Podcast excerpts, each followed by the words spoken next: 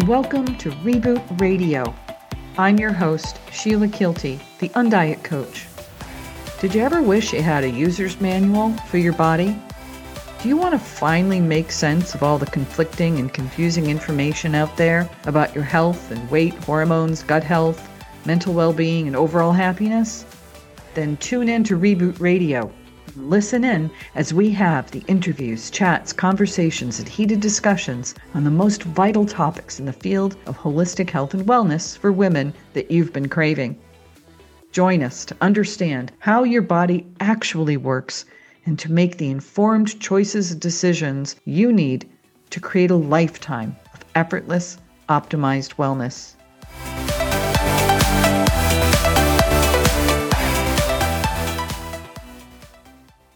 Today's episode is all about grains, they're gut bombs, and why grains cause severe health issues should be eliminated full stop. For decades, we've been told that grains, especially whole grains, are good for us. Grains even make up the large base of the USDA food pyramid introduced in the 1990s.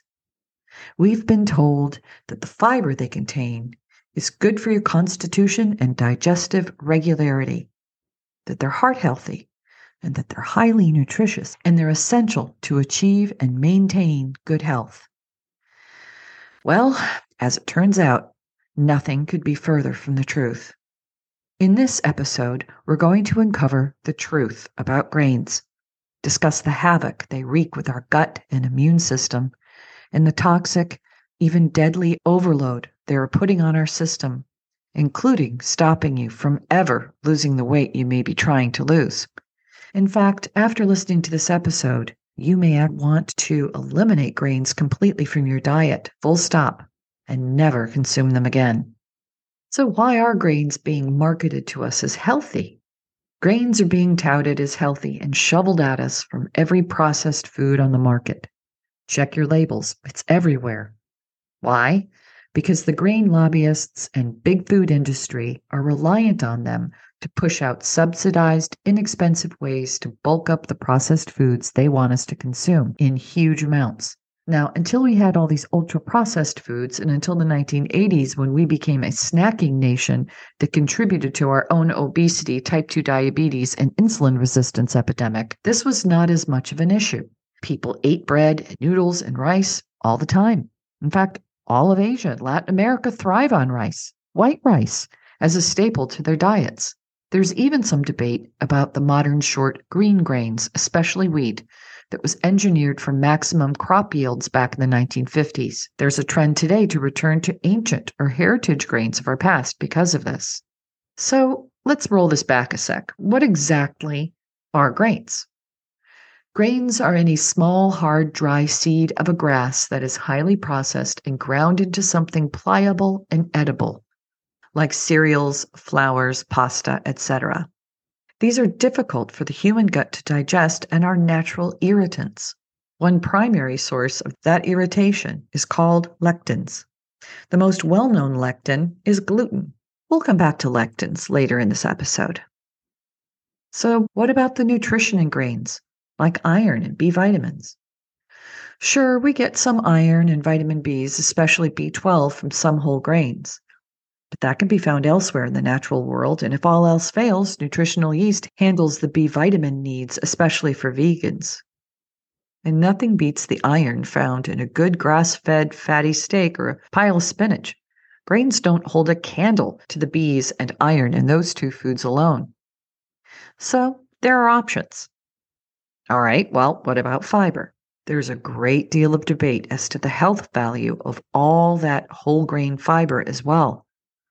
We have overshot the mark with that as a culture, stuffing ultra processed foods with all sorts of insane and questionable sources of fiber simply for the sake of fiber content. In the processed food realm, it is added most often as a marketing stunt to get the food classified as, quote, heart healthy, merely due to the fiber content and other additives, chemicals, dyes, high fructose corn syrup be damned.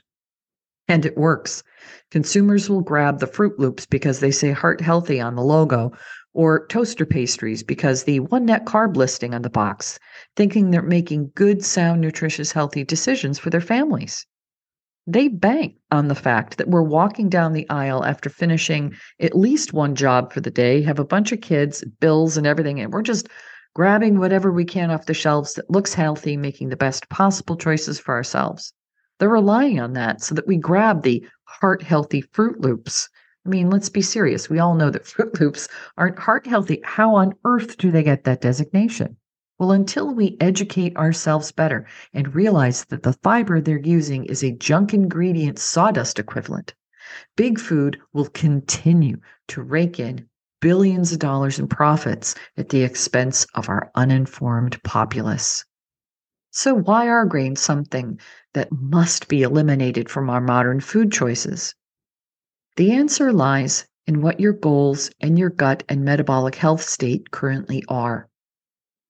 We really need to consider two very enlightening facts about grains and our consumption as humans, with a little illustration from the animal kingdom at large, and how that might hinder or even block your ability to achieve an optimized, healthy state.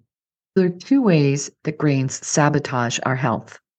The sad hard truth is that grains, no matter where or when they're introduced, are all part of two categories that fight against a healthy, well state of being that allows for natural and healthy fat loss. Number one, grains are carbs. All of them. They're broken down and processed as glucose in our bodies. Whether whole wheat or ancient artisanal or mass produced, that is just the biochemical reality of grain, any grain. All forms of carbs must be eliminated, including grains, to balance our hyperinsulinemia, the overproduction of insulin and resulting insulin resistance that is at the foundation of the epidemic of metabolic unhealth in this country.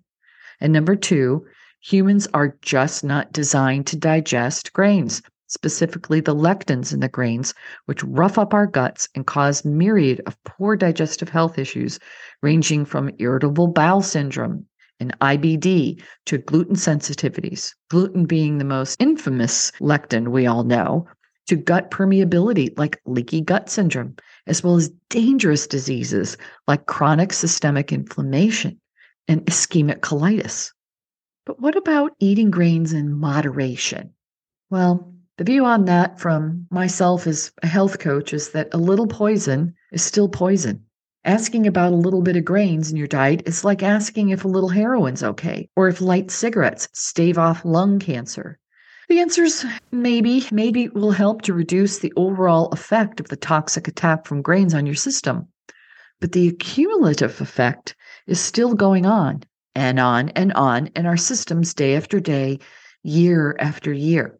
Even a little grain consumption could be causing or contributing to all kinds of symptoms and chronic conditions you may not connect with grains, such as leaky gut, malnutrition, Crohn's disease, chronic systemic inflammation, autoimmune disturbances, symptoms, syndromes, and diseases, rashes and skin irritations, immune system decline, IBS and IBD, chronic constipation, migraines, microbiome disturbances, celiac sprue, new food allergies and sensitivities, sleep disturbances, irritability and mood disorders, including anxiety and depression, PCOS, polycystic ovary syndrome, and more. And we're not the only creatures on the planet who do not do well with grains. Our bovine and food stock animals, like cows, lambs, pigs, chickens, etc., all conventionally are all fed grains for two primary reasons. One, it's cheaper to feed animals GMO corn and other grains. This type of grain based feed is federally subsidized and therefore inexpensive. And number two, it fattens them up. Why? Not because it's calorically higher or more fattening in the conventional sense, these animals' digestive systems are not built to digest grain like us, and therefore they suffer terribly with all kinds of ailments from the grain consumption.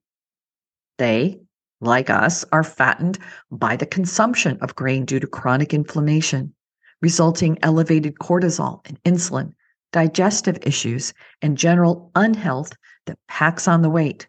But what about all that yummy marbling of fat that grain fed cattle have?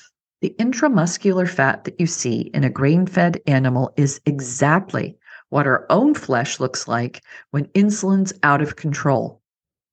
Insulin is a hoarder. It stuffs fat into our muscles, organs, literally anywhere it can find space to tuck the fat in. It will.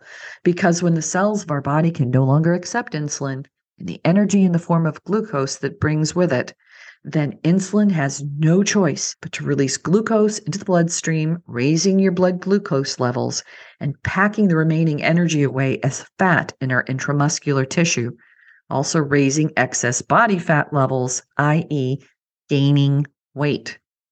So, why would you choose to consume something that is almost guaranteed to make you sick and cause you to gain fat? Well, because it's delicious, of course, and it's everywhere, Carbs are also highly addictive, proven to be twice as addictive as cocaine. And comfort foods release endorphins, serotonins, and all kinds of feel good hormones and chemicals that bathe us in love and comfort. It's also a cultural norm to expect to look at a plate of food and see carbs as part of the meat veg carb combo that we call a meal. This phenomenon is even true of new vegans who use all the meat lookalikes, such as Beyond Burger and fake chicken nuggets, etc., to make the plate look like a quote unquote meal. I've been a vegan and have fallen into this trap well, so I get it. So, do you have to wait long to see the results? Nope. Once someone removes grains from their diet, the health benefits and sense of well being are nearly immediate and very evidentiary. Bloat goes down, fatigue subsides, weight goes down, inflammation reduces, IBS all but vanishes, gas and flatulence goes away, and most importantly, your constant hunger goes away as turning off the steady stream of glucose starves the sugar burner that's driving your metabolism. The biggest sign is that your face will show a reduction in bloat and swelling right away. Is grain removal necessary forever? Well, the answer there is it depends. If you find that you're particularly sensitive to the lectins and glucose from the grains, then reintroducing them will only reintroduce all of the symptoms as well. But some people are more able to handle the gut and glucose issues with grains.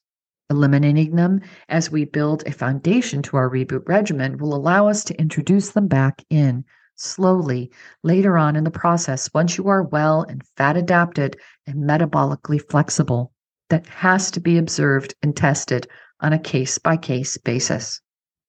What if you find out that you can't handle eating grains after all? Well, you've got some alternatives that are far healthier and delicious.